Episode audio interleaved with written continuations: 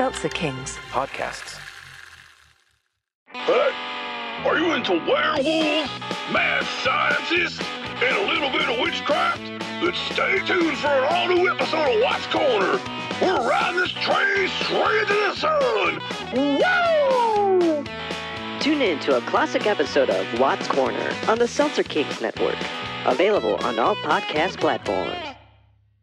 Seltzer Kings Podcast Network, in cooperation with Fast Eddie's Podcast Hut, present Spooktacular 2020, a celebration of the macabre and the infantile. The horror. The horror.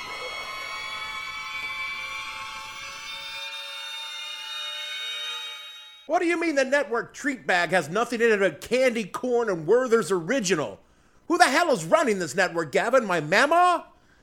Ass. The following podcast contains We're going to talk today about profanity. What I've found in my walk with the Lord is that the spirit of profanity is running rampant throughout the world. explicit language.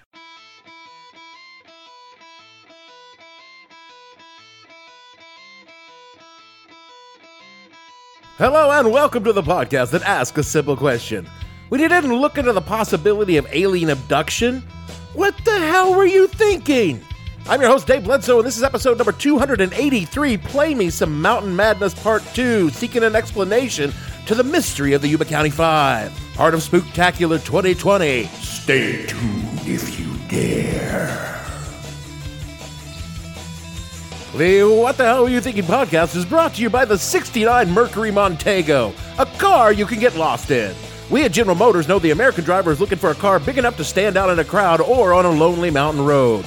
That's why our classic Mercury Montego is a massive slab of steel and rubber with room enough for five large basketball players and the solid drivability to take on even the snowiest mountain terrain. The Mercury Montego is the model for getting off the beaten path.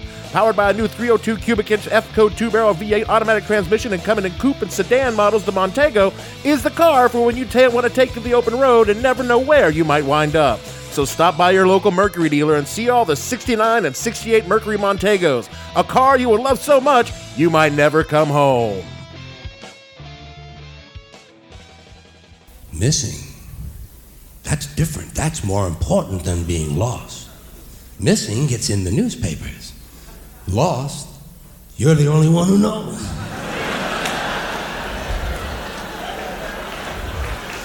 Missing must be important. They actually have a missing persons bureau. You gotta have a place to keep these people while they're gone. You can't let them wander around. These fuckers are missing. You gotta give them a place to sit down and read a magazine and have a hot chocolate while they wait for someone to come and claim them. That's mine, the tall one with the hair. But I don't think anybody's missing. I really don't believe anybody's missing. How can you be missing? Doesn't that violate some law of physics? I mean, if you're not here, you're somewhere else. You might be missing from here, but by God, you're not missing from over there. Jimmy Hoffa isn't missing.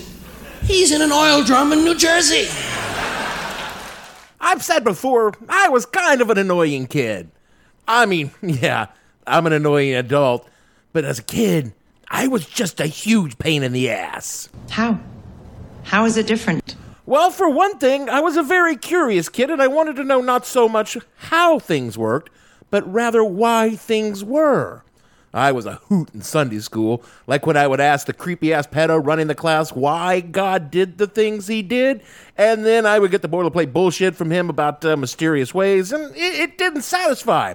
So I would ask in a different way, over and over and over, until finally the pedo snapped and yelled something like, Away! Get lost, kid! and I would go outside and play till church was over, which is what I wanted to really do in the first place. Get lost was also something I would hear from my mother from time to time, who was obviously tired of my shit. She would say this without worrying because we lived in towns the size of a postage stamp where it was literally impossible to get lost because it wasn't big enough to not know where you are and where you wanted to go. Nor was I in danger of getting lost in the mountains where my grandparents lived because my grandfather had explained a simple solution if I ever did wander off the beaten path. Follow the water.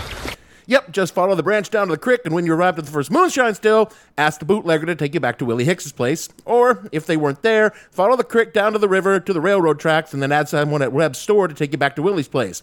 It, uh, it happened a time or two, but uh, we don't mention that to my mom.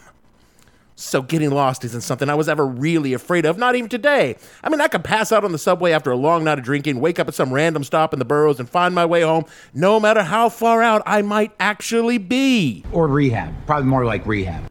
But I know many people are freaked the fuck out from the idea of being lost and not knowing what to do, which is why this week's story is fucking creepy. And I'm about to make it way fucking creepier. So let's get back to the story of the Yuba County Five. The, the who? What? Oh, come on. Why are you even here if you haven't heard part one of the show? And now I suppose you expect me to just recap an entire episode that you're too busy to go back and listen to in proper order, like a good podcast listener knows they ought to. The things I do for you people. Okay, here we go. The short, short version. On February 24, 1978, five developmentally challenged men left their homes in Yuba City, California, and drove an hour north to Chico to watch a basketball game. Bill Sterling, Jack Huett, Ted Weir, Jack, Jack Madruga, and finally Gary Mathias were all seen leaving Chico around 10 p.m. in Madruga's 1969 Mercury Montego. They never arrived home. A few days later, their car was found miles off the main road, well up into the mountains after a blizzard, but the men were not with the Mercury. It would take four months to find the bodies of four of the men. The body of the fifth man, Gary Mathias, was never found, and his whereabouts are a mystery to this day. Look, you just need to go back and listen to episode number 282 for all the details. It won't make sense until you do, mostly because a lot of jokes that I'm using this week are just reruns from those jokes in that episode. Now, there are many theories as to what happened to the boys. On Amazon Prime. No, no, not that boys. The boys are what uh, everyone who knew the men referred to them as. Though, according to sources at the time, they were also referred to as the studs of the special needs community of Yuba City, which, uh, um, well, okay. And uh, having lived in Yuba City for years, I, I don't think that's as much of accomplishment as you might think it is. We're a small market team, and you're a small market GM. Anyway, many of those theories revolved around one member of the group, the one who was never found, Gary Mathias. Sterling, Huett, Wire, and Madruga were all what could best be described as typically developmentally disabled, though the parlors of the time would use a different term. Dave, don't do this to yourself. Please, I'm being entirely respectful, and I will not use the grade two vernacular that I would have in 1978. Of those four, Huett was the most profoundly impacted by his disability, relying on his mother and his three friends for navigating through the world. Sterling, Wire, and Madruga were all considered and proven to be mildly disabled by their impairments, holding, jo- holding down jobs. Actually, in the case of Madruga, he was only diagnosed as being of low IQ, but had served honorably in the U.S. Army during Vietnam. Is this from Forrest Gump? Yes, rather like Forrest Gump. And the reason I'm tap dancing around this topic is to provide a contrast to Gary Mathias, who was not developmentally challenged. Go on, say it. You know you want to. Fine, fine. I will just go ahead and get it over with and use the term you were all waiting for me to use. They were minimally exceptional. How would you like to be told that about your child? He's minimally exceptional. Oh, thank God for that. Gary Mathias, on the other hand, was of average IQ. He'd been a football player and played in a band in high school. He was described as slim with dark hair and a small birthmark on the right side of his chin and double vision when not wearing glasses. He was also diagnosed as schizophrenic.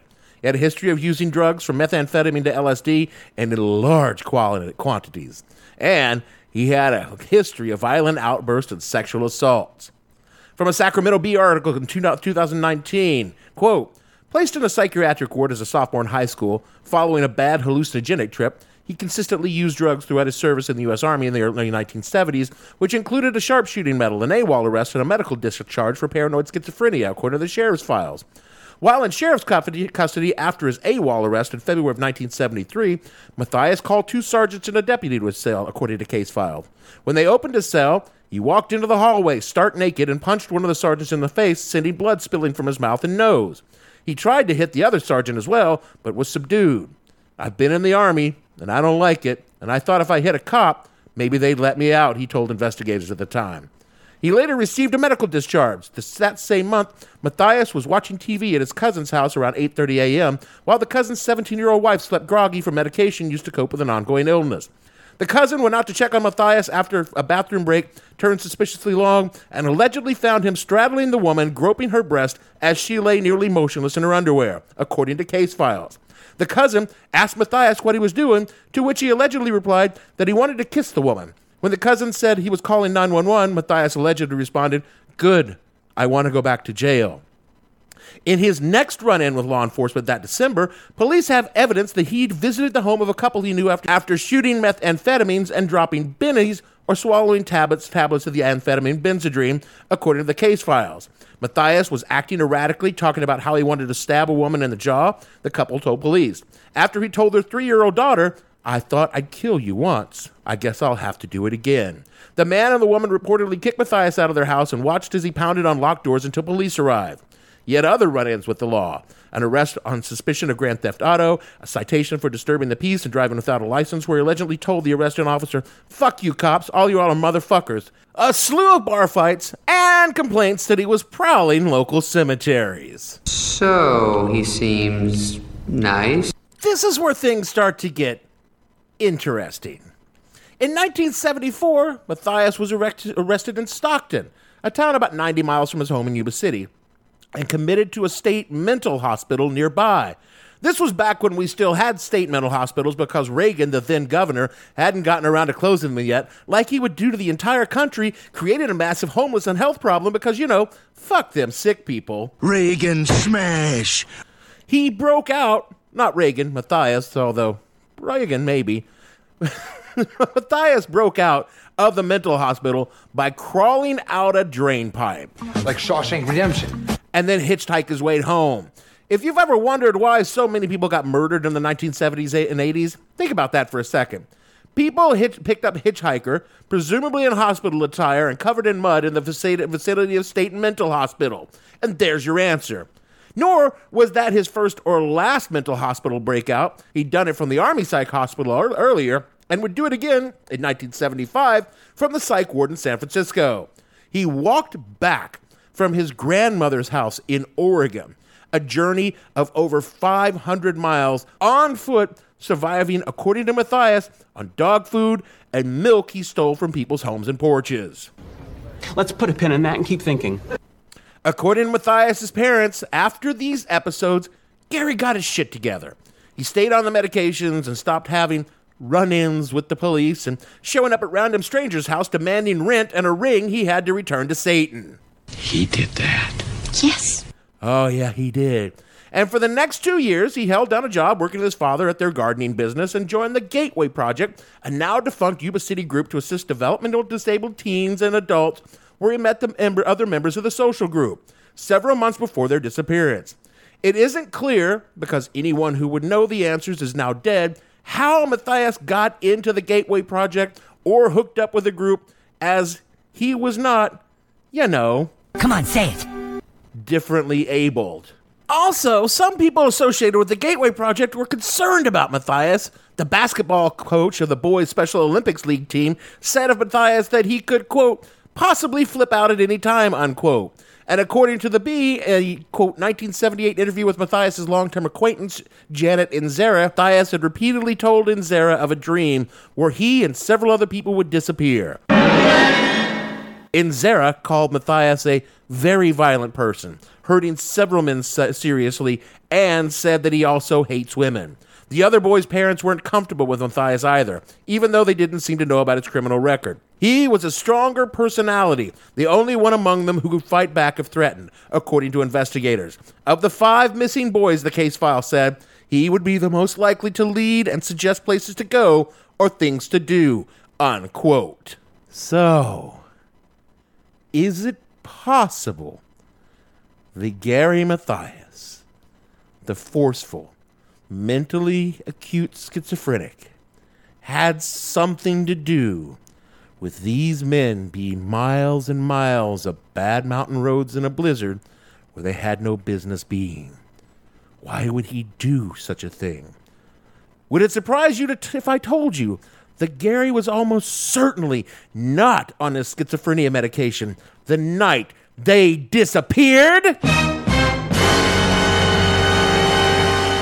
Because they were playing in a big basketball tournament the next day, and Gary felt the medications made him slow and logy, he usually stopped taking the meds a few days prior to a tournament, according to statements from the time. So, he could very well have been in the throes of a psychotic break on the night in question. Gary very well could have lured the other boys in the mountains and left them there to die as he walked out of the mountains and into history as he had done so many times before.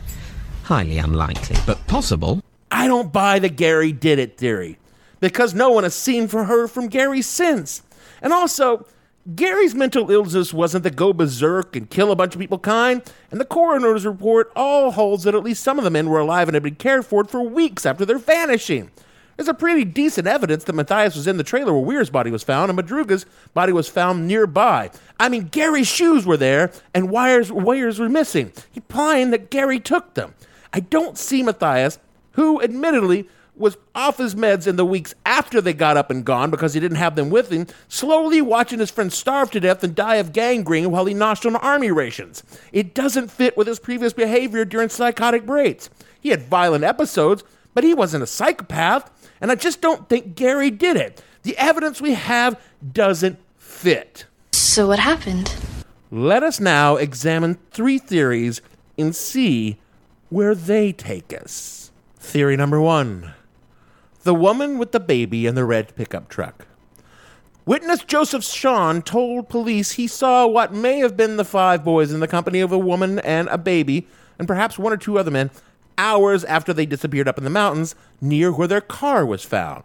Admittedly, Schons's story is complicated because dude was in the middle of a heart attack when it happened, but let's take it at face value. Some posit that the five were approached at Behr's Market in Chico, where they stopped for snacks, by the woman who lured them, possibly with a sad story about her child, into giving her a ride, perhaps to recover the child or to get medicine for the child. Again, I'm speculating on other speculation. The young men would, according to their families, be taken in by such a story and were the kind of people who would help a stranger in need. Not so much Mathias, but Madruga definitely, and he was the only one allowed to drive the car, so everyone else was going along for the ride. After driving up to the snow line where the car was stopped, they met with the people in the red truck and they were taken deeper into the mountains and held for, I don't know, reasons? For sex reasons. Fine, for sex reasons. And this might explain why some of them were seen two days later, miles away, buying burritos. But eventually, they were abandoned somewhere in the mountains and found their way to the Forest Service trailer where their bodies were eventually discovered. Perhaps Mathias was killed and dumped elsewhere because he gave the most problems, or perhaps he tried to walk out and find help. Either way, Gary Mathias is dead, and the mystery group remains unknown. Well, I find that highly unlikely. But okay. Maybe. Theory number two. This one actually comes from Reddit and a Redditor named Raspberyllium in a 2017 Reddit post. Quote, Psych meds, especially what you get in 1978, came with side effects that weren't particularly helpful on the basketball court. So I think Mathias stopped taking his meds in anticipation of the game. That night, as they were driving back, he has a mental break and becomes convinced someone is following him. The other guys have no idea what's happening, so they follow along. They try to lose their tail. I bet Mathias was the de facto leader of the group. He was the highest functioning and had the most worldly experience. They drive up the mountain road. They get stuck. They walk out of the car to see how badly they're stuck. At this point, I'm guessing the other guys are starting to argue with Mathias that they need to turn around and go home. But what happens instead? Out of the darkness on an isolated mountain road, a man starts calling to them. Mathias freaks out. The other guys think, holy shit, he was right. And they set out on foot with flashlights. The guy calls to them again. See, I told you I was being followed. They turn off their flashlights and blindly stumble along the road until they reach the trailer. There was no woman, and a baby. The witness was wrong about that. I'm guessing Mathias was in a full on mental break the whole time they were in the trailer together, or he left really early on. The others died before they got to the trailer. Unquote. I'm not going to lie, pod friends. I like this theory. It fits with the evidence. It even makes sense. Maybe not all the specifics, but just the general situation. And you know what? I'm going to add one thing. Maybe all the weed? The weed. Oh, come on. This was Northern California in the 1970s. They were smoking weed. You got five guys, maybe not the brightest guys in the, in the world, but, you know, normal guys. They're blazing up, and all of a sudden, a, hi- a little hyanoia kicks in. A little break from not having the, your meds, and boom, you got a car full of guys convinced someone is after them, and they're going to take off up to the mountains to get away from whomever is following. Simple, easy, sad, but logical. Weed, snowy night, and rain, you gotta freak out. Everyone drives into the mountains, and once they're up there, they're lost, and everything else follows. Also, being stormed out of their gourd explains the car window being down and the lack of damage to the undercarriage from the roads. I mean, they were high. They couldn't have been driving more than five miles an hour until the wheels skidded and they stopped. Who amongst us has not gotten paranoid while smoking up and thinking someone is after them, and then had to had it spread to everyone you were smoking with? Pretty soon, you're hiding in the bathroom, convinced the feds are going to kick down your door because you're holding three joints. Bad weed, bad weather, maybe Gary to lose it a little bit, and shit could happen. Just makes sense to me. And finally, we arrive at theory number three.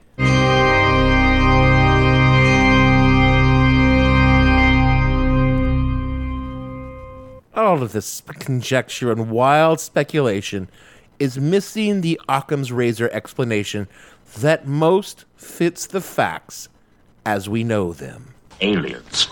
I know that you think I'm crazy right now, and you absolutely should. Before you judge me, let me tell you this, my skeptical, evidence based, common sense utilizing listener. The vanishing of the boys fits perfectly in a pattern of strange disappearances in and around national forests and parks that goes back at least a century, if not much, much, much longer.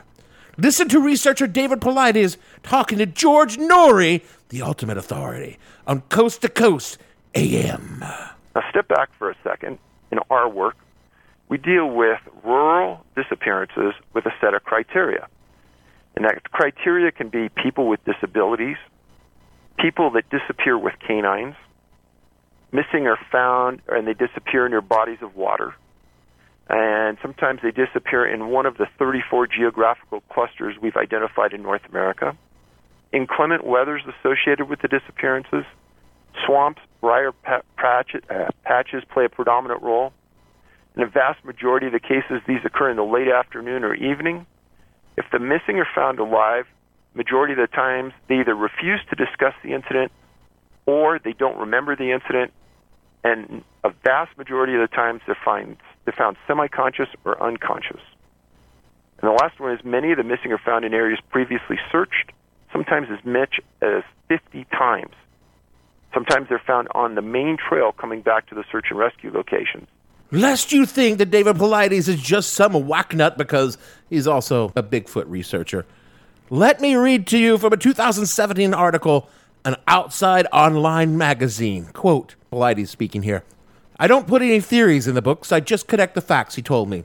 Under the unique factors of disappearance, he lists recurring characteristics of dogs unable to track scents, the time, late afternoon is a popular window to vanish, and that many victims are found with clothing and footwear removed. Bodies are also discovered in previously searched uh, areas with odd frequencies, and the trail to that trailer had been searched, pod friends. Sometimes right alongside the trail, children and remains are occasionally found in improbable distances from point last seen. Mm-hmm.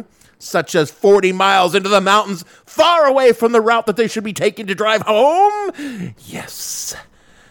And in improbable terrain.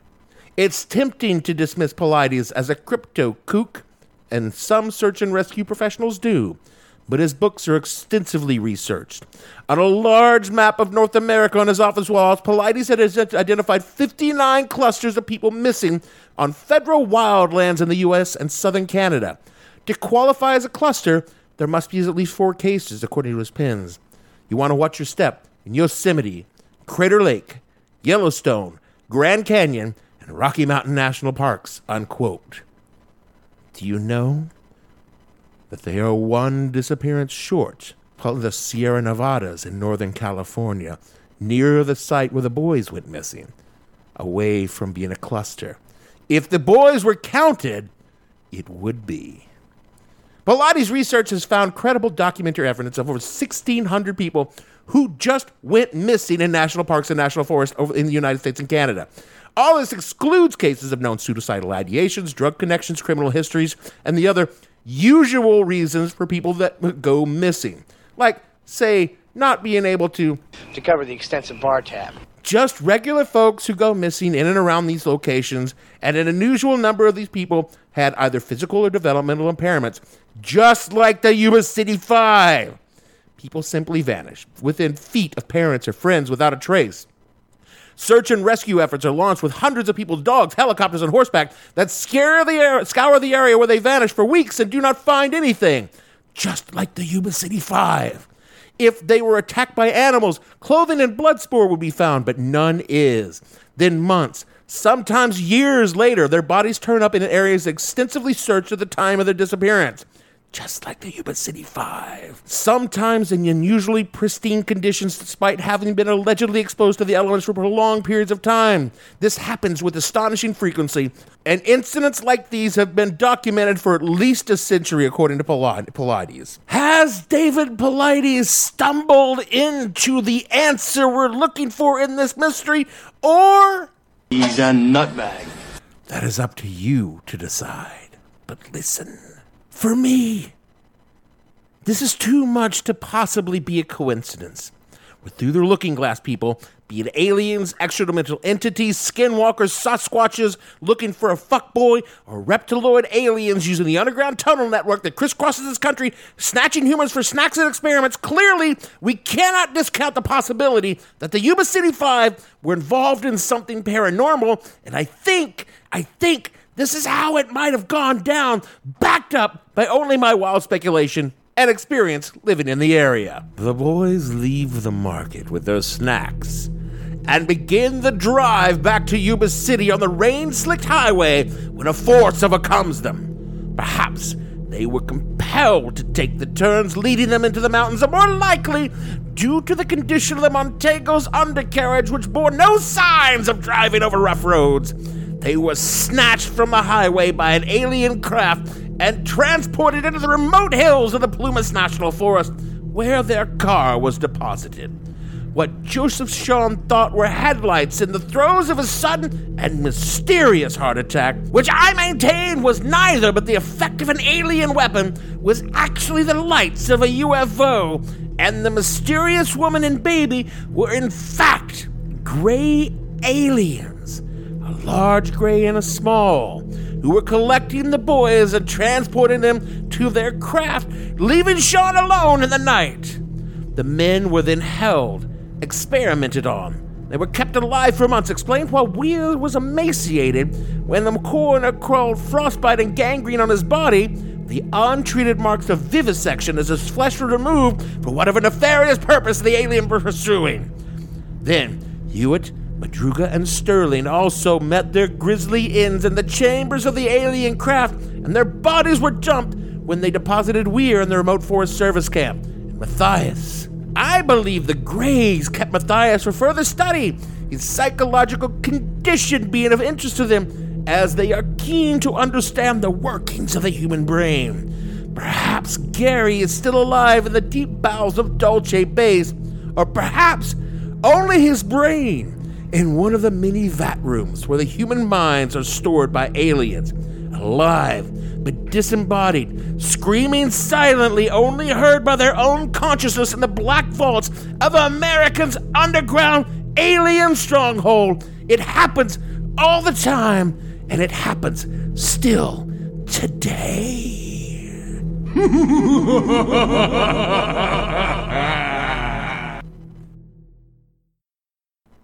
that is it for our show this week. Part two of the disappearance of the Yuba County Five. Well, you think I was going to give you the answer to the story like some jackass with a podcast based entirely on the same cheap internet crap everyone else has is going to come up with some grand theory no one else has thought of? All I know is you got to be careful when you go to Chico. You never know what might happen. Or when your friends will just abandon you because you went off to hook up with some hippie chick who's with dreadlocks and a pinch on for fucking while listening to the Grateful Dead. No, Scott, I'm still not over it. How the fuck was I supposed to get home, you jealous bastard? You could have said something at least. I guess compared to getting lost in the mountains and abducted by aliens, I got off light. I mean, I, I, I, I totally made up that aliens part, I, I dug around everywhere looking for a UFO flap in the area. I couldn't find shit, so I just shoehorned in the missing people in the park theory because it's fucking Halloween, and I needed to make it spooky. And also, it's always aliens. And that brings me to a transition to the spooktacular, which continues with even more aliens. Next week, when we kick off our two parter about the Rendlesham Forest UFO incident. It has everything strange lights, Air Force cops, British accents, MTV's Dan Cortese. So be sure to check that out. Rate and review us wherever you get your, spooky pods. That helps others find the show and get very, very angry when the show isn't very spooky and is mostly just a forward promo for shows that we haven't done yet. The show is on all the socials at the hell underscore podcast on Twitter and what the hell podcast on Facebook. You got a dollar? You want to hear another spooky story about people going missing in the mountains? Check out our Patreon page, patreon.com slash what the hell podcast. It's all the shows that we've got going here, but ad free and early. This week, our very own producer Gavin is doing a spooky special about the At- Pass incident because he doesn't believe in any of this. and it pisses him off that I've made him do it. you can get that if you just donate a buck. You got a few dollars more, kick it in for some cool, cool swag. So, ah, God, Gavin is so mad I'm making him do this because I'm making him work on the weekend.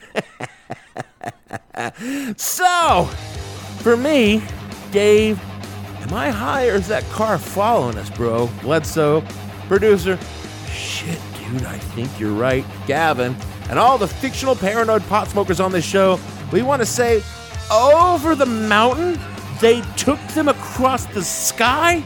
Ozzy knew, bro. Ozzy knew. And the spooktacular continues next week.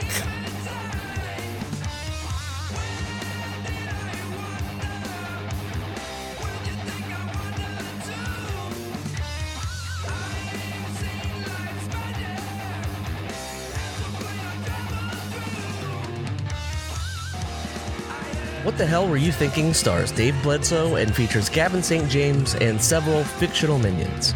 The show is produced by Kimberly Steele and a part of the Seltzer Kings podcast network. You can find more information on the show on their website, whatthehellpodcast.com, or on Twitter at thehell underscore podcast, or on Facebook as What the Hell Podcast. Thanks for listening. I have no ending for this, so I take a small bow. Seltzer Kings. Podcasts.